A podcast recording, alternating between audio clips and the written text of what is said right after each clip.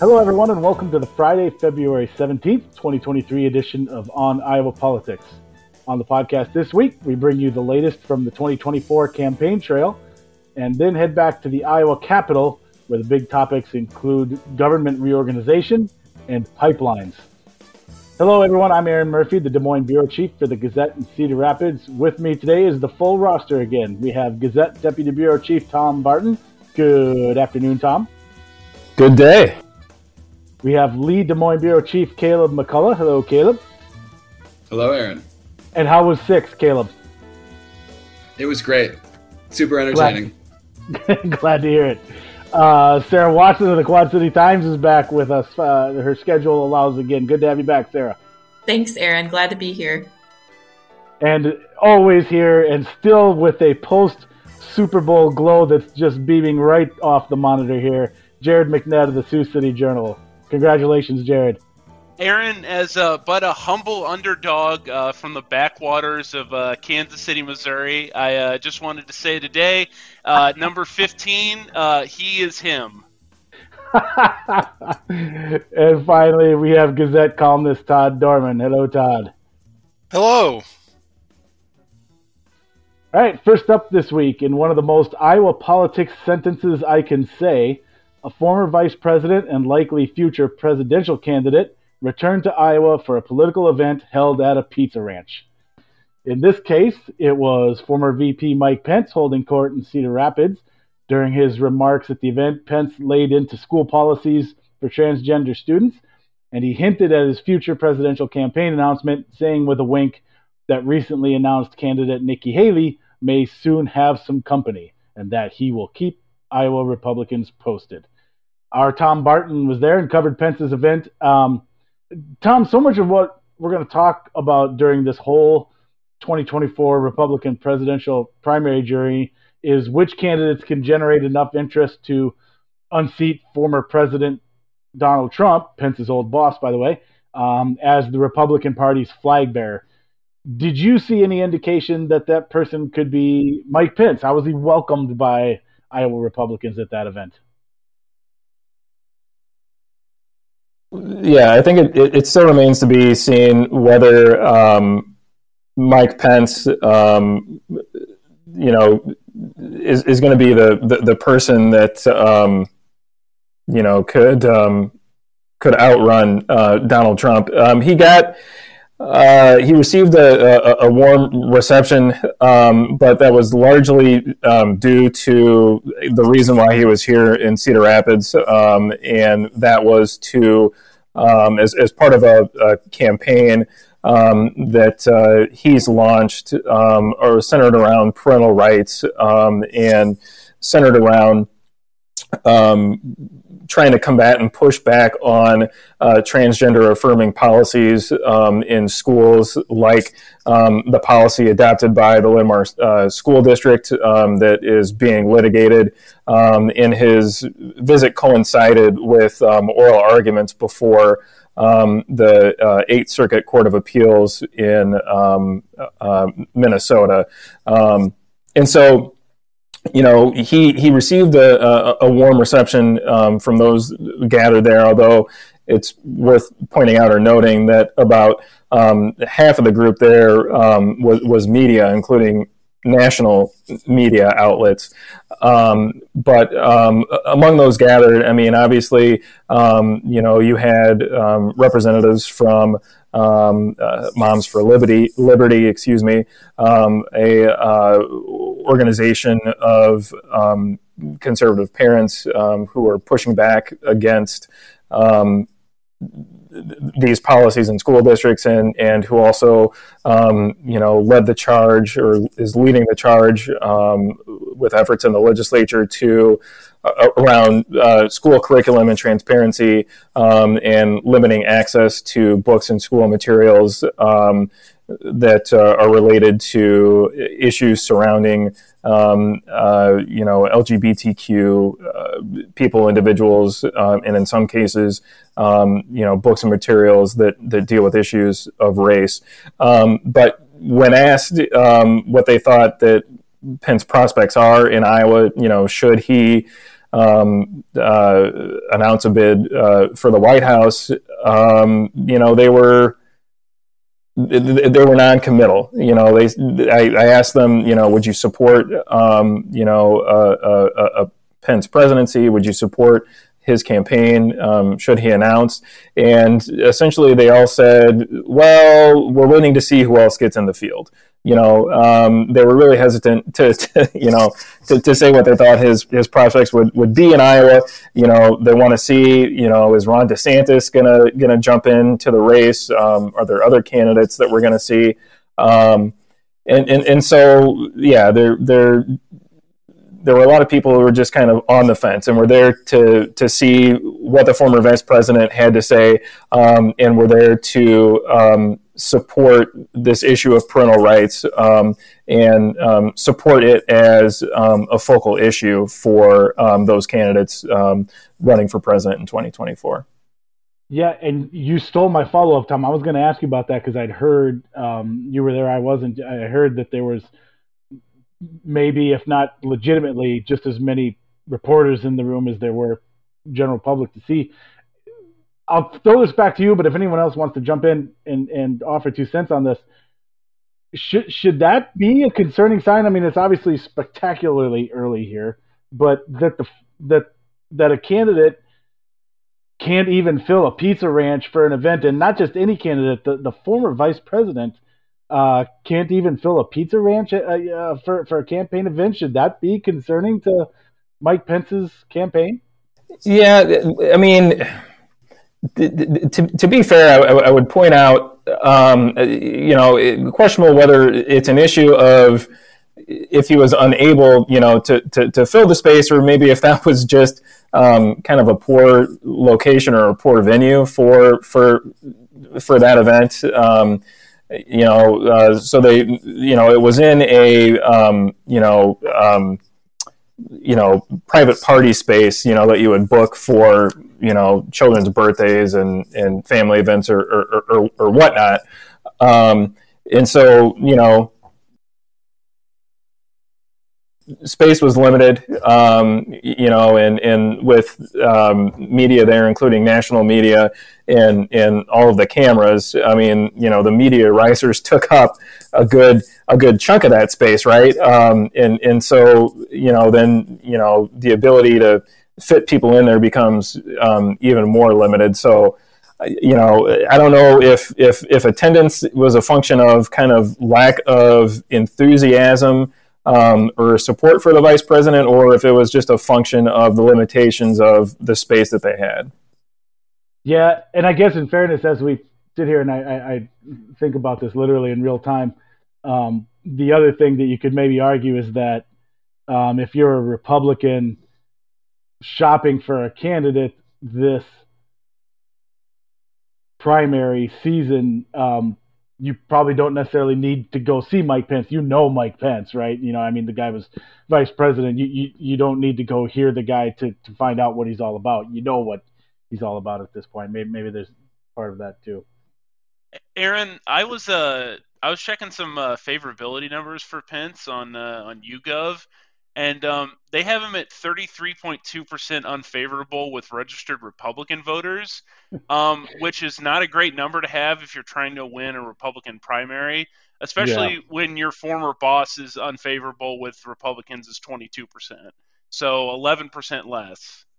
Well, and and and that that reminds me of a good point. Um, we, as is often the case, just got off the Iowa press set and, and we had a reporters roundtable and, and Dave Price from WHO TV made this uh, what I thought was a good point. For all these candidates that you know they're going to have to draw distinctions one way or the other, that challenge is even more, even greater maybe for Mike Pence because if he too closely aligns himself with Donald Trump, he hurts himself with a segment of Republican voters. And if he tries to push too far away from Donald Trump, he runs afoul of another segment of Republican primary voters. So maybe more so for Mike Pence than anybody else, the the the lane he's trying to run in is is is is very narrow, and maybe that challenge is even greater for him than it is almost any other candidate in this race. Yeah, I mean, uh, and on top of that, if Pence is gonna uh, pitch himself as kind of, you know, his administration will be the Trump administration 2.0, but maybe less uh, uh, inflammatory. Um, you know, that's going to be uh, it's going to be hard to, I guess, to draw enough support if Republicans already have the option of Donald Trump you, right. to to kind of bring people to him. So yeah, yeah. I'm uh I'm curious. Um, what was uh what was everybody's first time covering a campaign event at a pizza ranch? Uh, mine was uh mine was 2012 uh, Rick Santorum. That like if if you would have just asked that question of anybody, I think that exact answer, Jared, was like the that would have had the the the top betting odds. Like that was the most likely answer right there was Rick Santorum in 2012. Oh man, I can't remember off the top of my head, but there's a decent chance it was the same same thing. Todd, how about you? I think I think maybe Mike Huckabee. There you go. See, Huckabee's uh, campaign was before my time. Yeah, and I mean, you the know, first one, anyways, the successful one. The, the, the Pizza Ranch. That was just when the Pizza Ranch phenomenon was getting was getting started.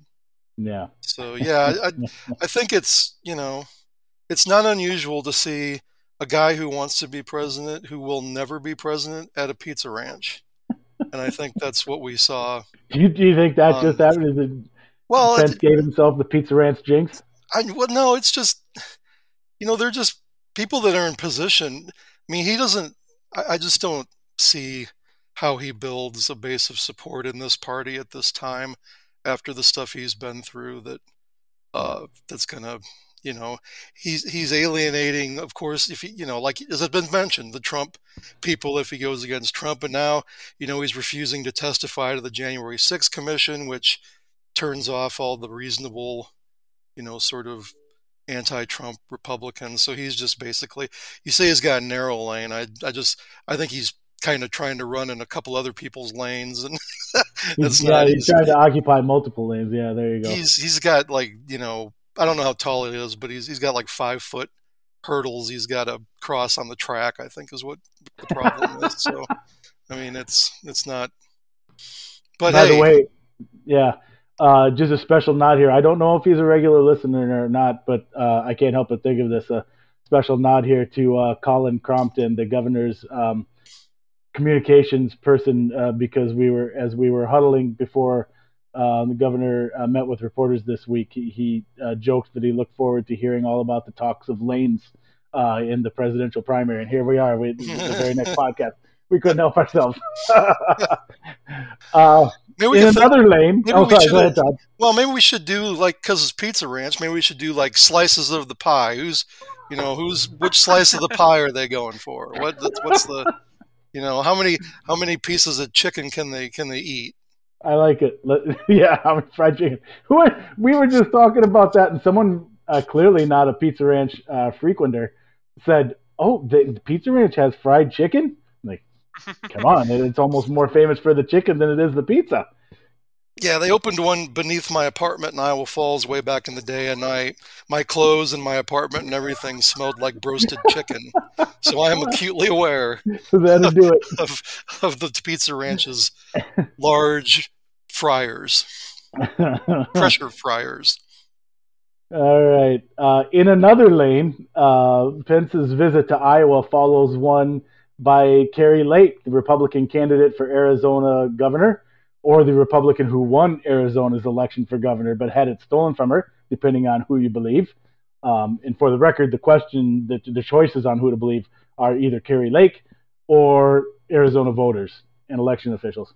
Um, but during an event in Bettendorf um, a, a, little while back here, uh, week, last weekend, Lake, uh, for, who is a former TV journalist, pledged to an adoring crowd that she planned to go Iowa witch on the media and I have to be honest, I felt a little hexed this week. I, felt a little hexed. So well played, uh, should have been Governor Lake. Well played. Uh, now you may ask yourself, why are we including Lake's visit in a 2024 candidate block here on the podcast? Well, she was asked about a potential run uh, at that event, and she didn't quite completely rule it out, right? Sarah, you covered Lake's event. That's why you weren't able to join us last week. Uh, uh, what was her answer to the "Are you running?" question, and what else was noteworthy uh, from that event? Yeah, well, I asked her if she was running for president, and she laughed and said no. Um, but she made several people were like, VP, VP, and she she didn't rule that out. So I think you know she's definitely um, raising her profile at a time when um, presidential candidates are coming to Iowa. Um, and she also has the distinction of growing up in Iowa. She's she graduated from North Scott High School in Eldridge and uh, actually worked for a couple TV stations in the Quad Cities before she went to um, Arizona. So, um, which uh, they mentioned both of those TV stations were covering her event, so that was kind of funny. Um, so her message though really and and i will say she's a very very clear sharp communicator um, and so uh, her main message was that um, voters people who are vetting these candidates they should really ask all the candidates what their position is on election integrity and, ele- and election fraud.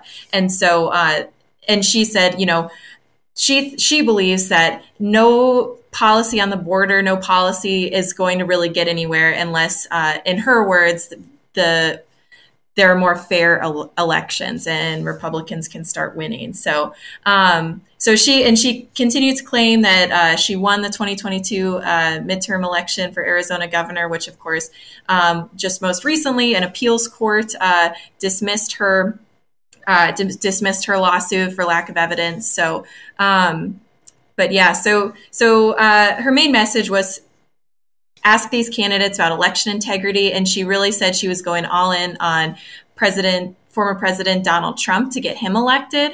Um, and so, and a lot of her points about the Iowa media, about election fraud, really seemed to echo uh, and really consolidate a lot of Trump's uh, message in his campaign rallies. But while Trump's are multiple hours, she condensed it into about a 30 minute block. Um, and I was really surprised by how many people wanted to come out and see her. I mean, she is from this area, so uh, there were some like family members and people who had tangential connections to her that showed up. Um, but there were definitely like several hundred people that came, and there was a line out the door more than an hour before uh, before she was set to speak. So um, definitely a lot of enthusiasm for her in uh, in Bettendorf when she came. Yeah, interesting, and that that that would feed into it kind of looking like maybe it's a it's a it's an effort to raise her profile and, and make herself as a potential running mate, and then if she's going to bang the um, election fraud uh, drum. I, I think there's one candidate out there in particular who uh, has similar feelings about election results that she would uh, fit quite well with. So. You know, it's it's really funny that in only a decade or so we've gone from um, Christine O'Donnell running for U.S. Senate in Delaware as a Republican and saying I'm not a witch.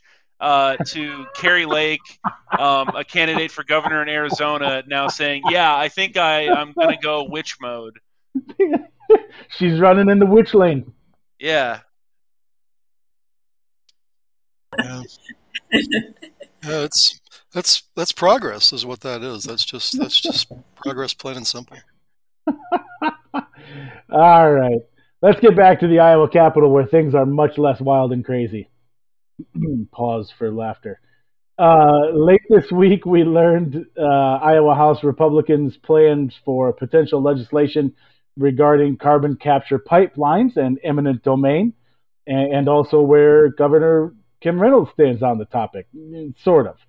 Uh, Caleb, you covered uh, a news conference with Republican Representative Steve Holt, who introduced the pipeline bill, and you were also in a gaggle with Governor Reynolds. Uh, pause here to celebrate Governor Reynolds addressing State House reporters, um, where the governor was asked about the bill uh, give us a real quick uh, Cliff Notes of the Cliff Notes description of what Holt's bill would do, uh, and and then fill us in on what Reynolds said about whether she'd sign off on any pipeline legislation that reaches her desk. Yeah, so the most impactful effects of the bill, um, you know, it, it, covers a lot of area, but uh, it requires that pipeline companies obtain 90% of their proposed route, of the miles of their proposed route through voluntary easements before being granted the power of eminent domain to take the land involuntarily. and then it also requires that the projects be halted until new safety standards come down from PHMSA, which is a federal regulating agency, which will be at least another year or so. So, uh, you know, it'll it'll definitely halt these projects for at least a year. Um, and and the 90% threshold is a pretty high hurdle to clear. Uh, Summit, which has been, which is a company that's been at this the longest, um, has about 67% of the route secured through voluntary easements. I don't know how easy it would be to get that remaining 23%, but I know that there are, you know, quite a few landowners who are just flat out refusing to sign. So um, that that would be a, a big hurdle. Um, it also requires pipelines to be in line with uh, all local zoning ordinances and have permits in every other state along the route before being granted a permit in Iowa. And it adds um, more opportunities for compensation for landowners who do get land taken through eminent domain. Um, so this also has the backing of um, House Speaker Pat Grassley and 21 other House Republicans. So it seems like it's got a pretty good, um, you know, chance of, of uh, passing through the House. Whether that uh, relates to the Senate is is not clear at the moment. But um, Reynolds, uh, Governor Reynolds, was was non-committal about signing the legislation, uh, which you know isn't super surprising. She has she's been pretty diplomat diplomatic about the issue over the last couple years. She definitely agrees with the ethanol industry's assessment that these pipelines are necessary for their continued um, existence or profitability. Uh, but she also has said, you know, that eminent domain should be used as a last resort, and that and in this news conference with reporters, she said, uh, essentially, there may be areas where the process can be tweaked, but we have to, you know, understand the um, importance or the impact that, you know, I, one of Iowa's key industries, you know, has and that, that is riding on these. Um, as for whether she'd sign it, she didn't. She didn't give a definite answer and said she's going to wait to see where it goes. Essentially. Yeah, and sorry, Caleb. I, I was just gonna say um, that word. I think was was the key one when she said she's she's open to maybe uh, the process being tweaked. And I thought that was telling because what Representative Holt introduced is not a tweak, right? It, it's much more right. than a tweak. Is, is that fair? Yeah. Yeah. No, that's definitely fair. Yeah. Okay. So that might not be the one. Uh, basically, is what Governor Reynolds is saying. Uh, but obviously, we'll see. We'll see what the Senate moves. Um, it's going to be interesting. Uh, uh, it, it's just been again, and we've touched on this in past podcasts, but it's just been an interesting topic, especially as it pertains to majority Republicans, because as as Caleb alluded to, that you, they they are aligned with the ethanol industry in the state, but also um, are typically you know the, traditionally Republicans are the party of individual rights, which includes landowner rights, which uh, involves the eminent domain uh, issue. So it's it's really been a fascinating thing to see play out. Um, Jared, again, as we've noted in previous podcasts, this is a big issue in your area. Um, and uh, one state senator in particular from Northwest Iowa, Senator Jeff Taylor, is very active on the topic, uh, introduced a number of bills. What's, what, give us your sense, Jared, either from maybe something Senator Taylor has told you, just based on, or, or, or just based on your observations of this ongoing debate. What, what do you think? It, it, it, will Republicans in the Senate and the House be able to agree on some kind of approach and get something to the governor's desk, some kind of bill that she will sign? Is is that possible, or is this too? Are there too many irons in this fire? Um, so it, it doesn't come as a surprise uh, from Taylor. Um, when I asked all of our legislators for their top priorities in 2023, his number one was um, safeguards for the property rights of farmers and a curb on eminent domain abuse. That was that was the first thing he picked. So it's not surprising that he's been active on this, and he's not alone in that. Um, Caleb talked about Steve Holt. Um, you know, elsewhere in Northwest Iowa, we've got legislators like Dave Rowley from Spirit Lake, uh, Tom Jeneary from um, Le Mars, Zach Dieken in Granville, and um, JD Scholten here in Sioux City have all talked to me about this issue at one point or another. Um, as for what agreements there might be, I genuinely don't know because, as I've talked about before, this isn't something that cleaves neatly at all. Um, not just along party lines, but even among you know geography in the state. Not every legislator's district is going to be equally impacted by this, um, which is worth considering too. And you know, it's it's an interesting time for this debate to start ramping up. We're seeing um, more of a media blitz from the carbon capture pipeline folks, particularly Summit. Uh, I've seen more promoted tweets from them as of late than I have uh, up till this point. And you know the pressure from environmental groups and landowners isn't going to be dying down. And I wouldn't be surprised if it ratchets up, um, especially as folks can now point to you know recent environmental infrastructure related disasters um, like what happened in Ohio and ask you know do we really want to roll the dice on a big project that's going to be moving a lot of material through through wide swaths of uh, land. So yeah, I, I don't know what the agreements are going to be, but I do know that we're going to still probably be in a ratcheting up phase for a little while. The bill was big news. I also thought it was pretty big news that the uh, that the renewable fuels industry sent around to lawmakers the the study from the consulting group i can't remember the name of it basically saying if they don't build these carbon pipelines that the ethanol industry is is going to be decimated.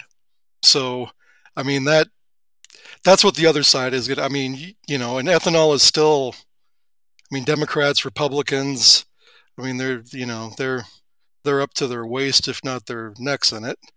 And uh, so I thought that was a pretty interesting tactic to basically make the stakes. You either do something to allow us to do these pipelines, or you can kiss the ethanol industry goodbye, and that's that's going to be a pretty tough choice for a lot of lawmakers. And it leads me to believe that behind the behind the scenes, that the you know the governor's being diplomatic in front out out in front, but behind the scenes with the connection these investors have to her office and others, I I think she's going to want this to happen. Yeah. Yep. Um, and and if you don't follow Iowa politics, Iowa ag is closely. Um, a reminder here that when we say the ethanol industry, that also means corn farmers, uh, which there's one or two of in this state. So this is a this is a is a, a big thing. well, we're we're headed that way. I mean, well, the consolidation is getting bad. It's not not quite that bad yet, but yeah, there's a lot of corn being farmed uh, there's not as many corn farmers. Yeah. We talked to Iowa farmer Hank Johnson. He actually is the only Iowa farmer. All right. Well, speaking of, of consolidation and streamlining, what a segue this one is. Finally, this week, Governor Reynolds' ginormous proposed state government reorganization legislation is moving through the legislative process. The bill is so large. How large is it? Thank you. Well, the problem is now I didn't actually have a punchline for that. I just decided to do that in the moment, so that's on that's on that's on me. But thank you, Jared. The bill is so large, nearly 1,600 pages, uh, that legislators are taking the highly unusual step of breaking up the subcommittee process, and, and this is the point at, at which um, lobbyists and the public are allowed to testify on proposed legislation. They're breaking this bill up into four different subcommittee meetings each of which lasted at least an hour, and some of them lasted two hours. And one normal subcommittee usually lasts a half hour at the most. So um, they are really going through this and, and giving uh, some oxygen to, to, let people weigh in uh, on this massive piece of legislation. Um, I've been covering this. There's obviously just so much to unpack in this, but but Todd, you're also writing about this uh, proposal uh, uh, I, I don't know if it's posted yet or will this weekend tell us that. And, and uh, without giving away the farm and scooping yourself and, and stealing ourselves of clicks, uh, what are your thoughts uh, about the governor's uh, proposal? Yeah, the column I, I, wrote for Thursday, so it's up. okay. Um, so make sure so, you go see that, but but take it away. Tom. So I guess the, the question is, where do I start? Well, I guess I'll just start at the beginning. Division One, the Department of Health and Human oh, Services. Oh, PTSD, Todd. Yeah, I sat through these subcommittees. You can't do that to me. Uh, well, I've unfortunately read a lot of bills over the years, and I'm still relatively sane. Um, but for the, for something like this, and this is one of the longest bills I've ever seen. I was trying to f- remember if there was anything larger than this. I can't uh, think I, of one. I haven't been doing it forever, but I can't think of one. Yeah. So I just have to do what I call sort of uh, intelligent skimming, which means I sort of go through pages, and if I see new subsections being added or large areas of the code being stricken, that's sort of what catches my eye. Uh, the column I wrote kind of focused on what they're, they're making some changes to the Attorney General's office. Uh, they've added some clarifying language, which I'm not, well, to make a long story short, they've added some clarifying language that says the attorney general can basically step in and prosecute any any criminal case in any county in Iowa, whether the county attorney requests their help or, or not, which under Tom Miller, that didn't happen. He usually waited for a request from the county attorney, but it sounds like Brenna Bird is going to emphasize her role in prosecuting uh, local cases. And I imagine that the ones she'll pick will will not be jaywalking or uh, speed camera violations. They will be uh, a little higher profile than that, maybe politically charged, maybe involving, you know, obscene books, abortion, what what have you. I mean, whatever is going to be out there over the next four years. Uh, it also gives her ex- uh, exclusive jurisdiction over all election related crimes. So she can be the one that goes out there and, and prosecutes the person who voted twice or the auditor who made a boo boo or, or something like that.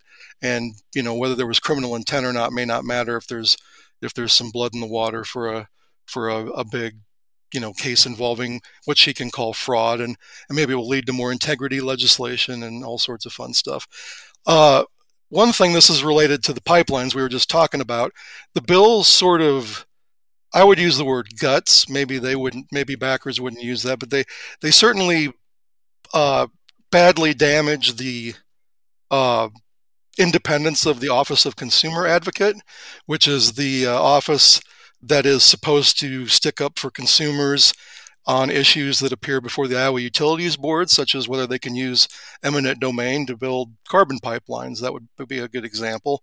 Uh, the, the office will no longer be an independent office with a advocate serving a four-year term, uh, protected sort of by protected and insulated from politics. It'll be become a division of the Attorney General's office where the advocate will serve at the pleasure of the uh, of the Attorney General, and if the Attorney General becomes dis- displeased, presumably they can be fired. Uh, the the Attorney General, not the advocate, will hire his his or her support staff uh, the attorney, the, the, I'm sorry, the advocate also would no longer need to be a competent lawyer, as is currently spelled out in the code, which means a non lawyer could be appointed, which then means that they wouldn't be able to act as counsel for consumers before state and federal courts or in any proceeding legal proceedings that would arise from these issues with the utility board. So basically you're turning an office that was independent, had some some power to do some stuff and you're and you're making it just a a, a more a smaller office dependent on the pleasure of the attorney general and all of this is happening just as we're about to wade into this into these pipeline debates. I don't I don't think that's a coincidence. It is interesting having covered some of these pipeline meetings for Wolf. the Wolf pipeline in Eastern Iowa. I mean, the Office of the Consumer Advocate is one of the um, one of the members that people can ask questions to, and mm-hmm. and, and can really. Um, so and and then in the most recent one, there's some kind of litigation going on, and so there was some kind of uh, questions that the Office of the Consumer Advocate could answer and some questions that the Iowa Utilities Board could answer. So um, I just, you know, it's interesting that that as the Office of Consumer Advocate is becoming, you know, more um, notable in these pipeline debates that, or in these pipeline conversations that that this legislation is coming up. Well, and the the office has, you know, over the years has been has you know tried to be a counterweight against utility companies and others who are seeking to raise rates or, uh, you know, do the various things that utility companies do. They have the consumer advocate hasn't always been very successful as a, as a counterweight because these are you know pretty powerful companies and generally utilities board sort of sides with with those powerful interests. But under this scenario in this reorganization bill, I mean, I, there's there's really not going to be much of a counterweight at all. I mean, you know, not even a, a, a fly in the ointment or the ethanol or whatever you, however you want to put it. So I, yeah, it's a, it's it seems like a bad change, but I mean, they Republicans control the whole thing, so they can remake government however they however they choose.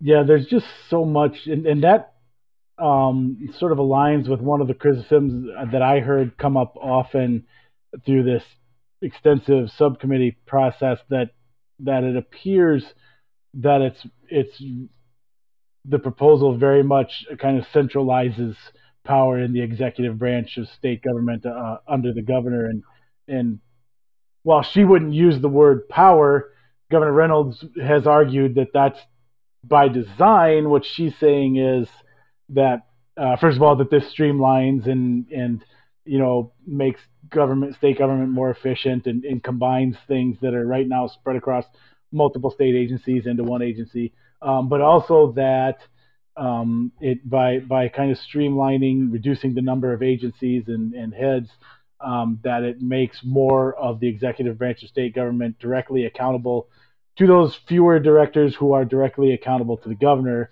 and then by extension of the governor, the voters of Iowa. That, that that's the argument that the governor's making, and what I heard often during this process, these hearings, was that well, another way to describe that is it's centralizing a lot of power with the governor, um, giving her even more authority, a, a, bigger thumb on the scales on all these different places, and and not even necessarily at the top, all the way down to programs at the community level that the that the governor will now have more authority over. So that's kind of the debate that's happening as this legislation moves.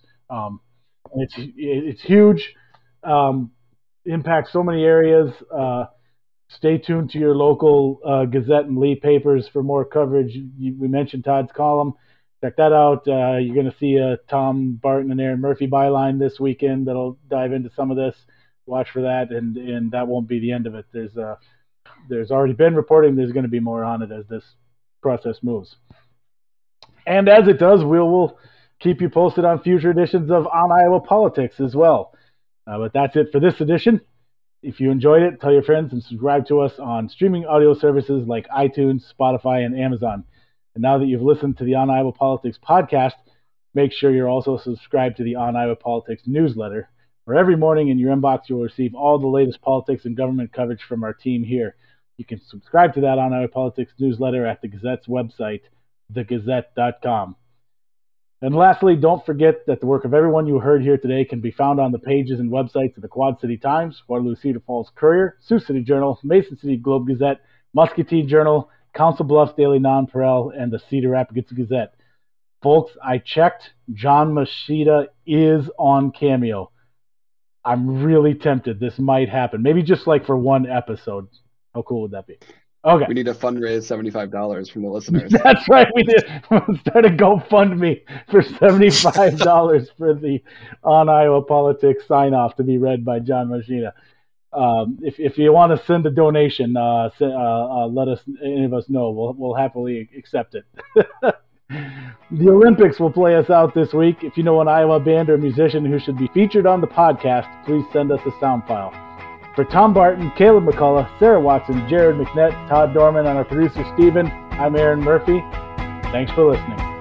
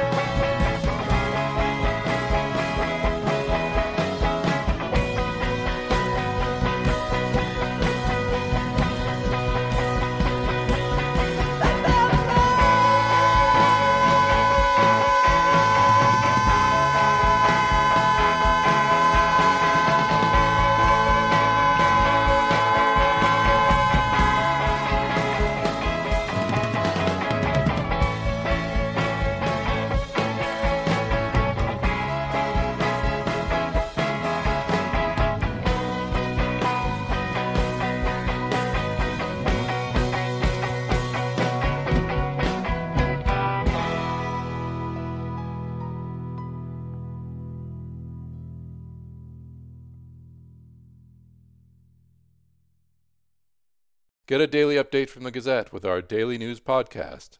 Add it to your podcast player or your Alexa friendly device to get a bite sized local news update each day. Check it out at thegazette.com slash podcasts.